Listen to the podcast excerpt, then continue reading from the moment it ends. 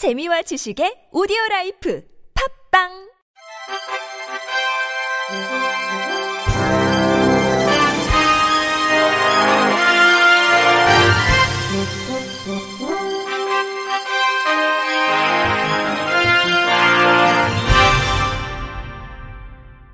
청취자 여러분 안녕하십니까? 7월 6일 화요일 KBS 뉴스입니다. 서울시는 휠체어 이용 장애인을 포함한 모든 장애인들이 코로나19 백신 접종을 편리하게 받을 수 있도록 전국 최초로 장애인 버스 두 대를 투입해 무료 왕복 동행 서비스를 시작한다고 밝혔습니다. 서울 장애인 버스는 서울시가 지난해 6월부터 전국 최초로 운행하고 있는 장애인 전용 특별 교통수단으로 장거리 이동이 어려웠던 휠체어 이용 장애인 단체에게 전국 차원의 회의, 행사 참석과 가족 동반 여행, 단체 관광을 지원하기 위해 두 대를 운행 중입니다. 하지만 코로나19 장기화로 인해 여러 행사와 회의들이 취소되고 5인 미만 사적 모임 금지 등 사회적 거리두기에 따라 현재 서울 장애인 버스 이용률이 저조한 상태입니다.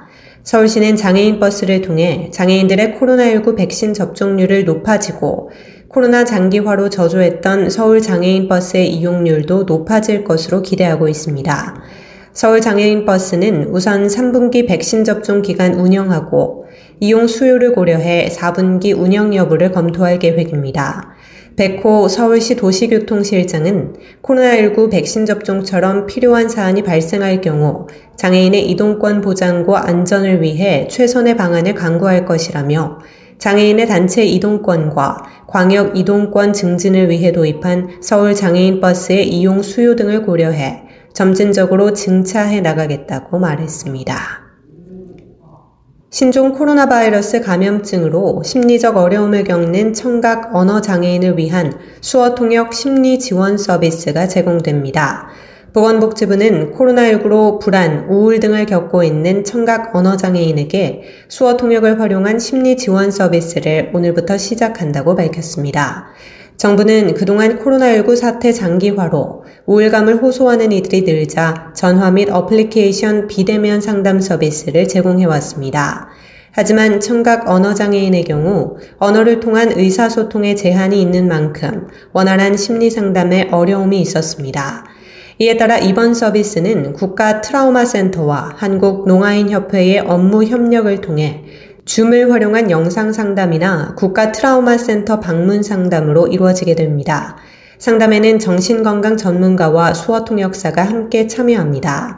상담은 국가 트라우마 센터 카카오톡 채널이나 전자우편으로 신청할 수 있으며 가까운 수어 통역 센터에 직접 신청하는 것도 가능합니다. 보건복지부는 이와 함께 청각 언어장애인들이 편리하게 이용할 수 있도록 감염병 스트레스 마음 돌봄 수어 영상도 제작 배포합니다. 복지부 관계자는 청각 언어장애인이 수어 통역 심리 상담과 수어 영상을 적극적으로 이용해 코로나19로 지친 마음을 돌볼 수 있길 바란다고 말했습니다. 한국장애인재단은 오늘 한국교직원 공제회와 함께 장애인 교원의 교육 환경 개선을 위한 맞춤형 교육보조기기 지원 사업 2021년 무장애 교실 수요자를 모집한다고 밝혔습니다. 한국교직원 공제회의 후원으로 진행되는 무장애 교실은 수업 진행에 필요한 교육 보조기기를 장애인 교원에게 지원하는 사업입니다. 교육보조기기는 유, 초, 중고 특수학교에 재직 중인 장애인 교원이라면 누구나 신청 가능하며 장애의 정도가 심한 장애인은 500만원, 장애의 정도가 심하지 않은 장애인은 300만원 내에서 1인 1품목을 신청할 수 있습니다. 신청 기간은 오는 23일까지이며 한국장애인재단 누리집을 통해 신청서를 내려받아 전자우편으로 제출하면 됩니다. 서울 강남구가 연말까지 출입구 턱으로 인해 휠체어나 유모차가 들어가기 어려운 음식점, 약국, 편의점 등 사업장 100곳에 경사로 설치비 최대 66만 원을 지원한다고 밝혔습니다. 구는 맞춤형 경사로 설치로 장애인, 노인, 임산부 등 이동약자의 편의시설 이용을 원활하게 돕기 위해 이 사업을 기획했습니다. 지원 대상은 출입구에 5cm 이상 단차가 있는 300제곱미터 미만 소규모 사업장입니다.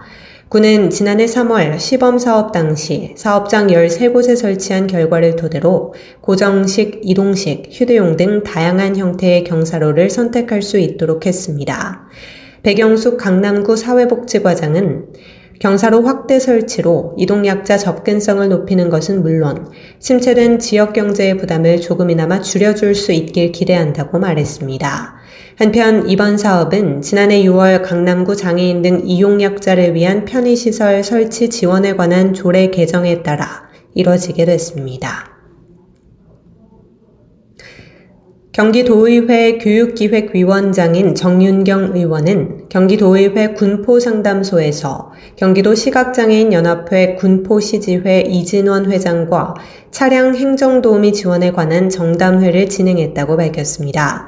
간담회에서 이진원 회장은 회원이 시각장애인이라 운전이 불가능해 운전 도움이 없이는 차량 사용에 많은 불편이 있고 센터에서 운영하는 기초 재활 학교에 참여하는 시각장애인들의 이동을 위해서는 차량 행정도우미 지원이 절실히 필요하다고 호소했습니다. 또 그동안 코로나19로 야외 활동이 어려워 시각장애인들이 많이 지쳐 있다며 야외 활동을 할 수 있는 방법이 없는지 도움을 요청했습니다.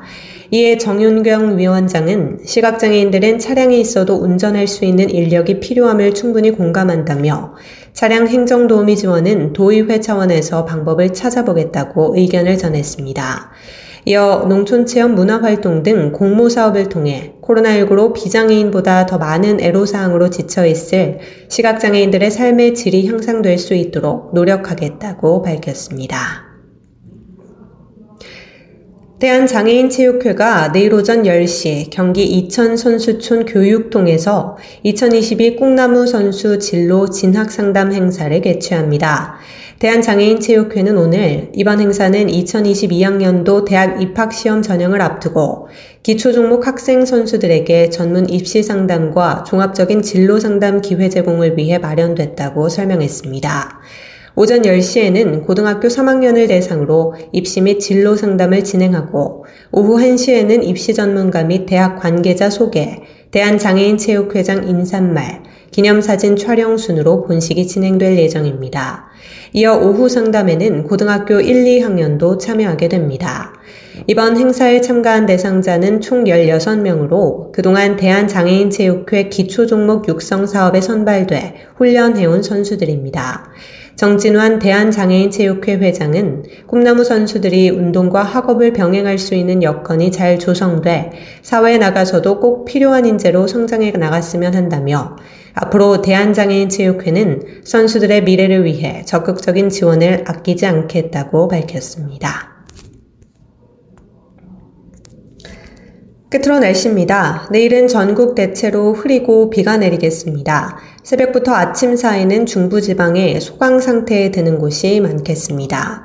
내일까지 예상 강수량은 남부 지역은 50에서 150mm, 충청권, 경북 북부, 제주도 산지 지역은 30에서 80mm, 수도권과 강원도, 제주도, 울릉도 독도 지역은 5에서 30mm로 내리겠습니다. 내일 아침 최저 기온은 20도에서 25도, 낮 최고 기온은 25도에서 31도가 되겠습니다. 바다의 물결은 서해와 남해, 동해 앞바다 모두 0.5에서 2m로 일겠습니다. 이상으로 7월 6일 화요일 KBS 뉴스를 마칩니다. 지금까지 제작의 권순철, 진행의 조소혜였습니다. 고맙습니다. KBIC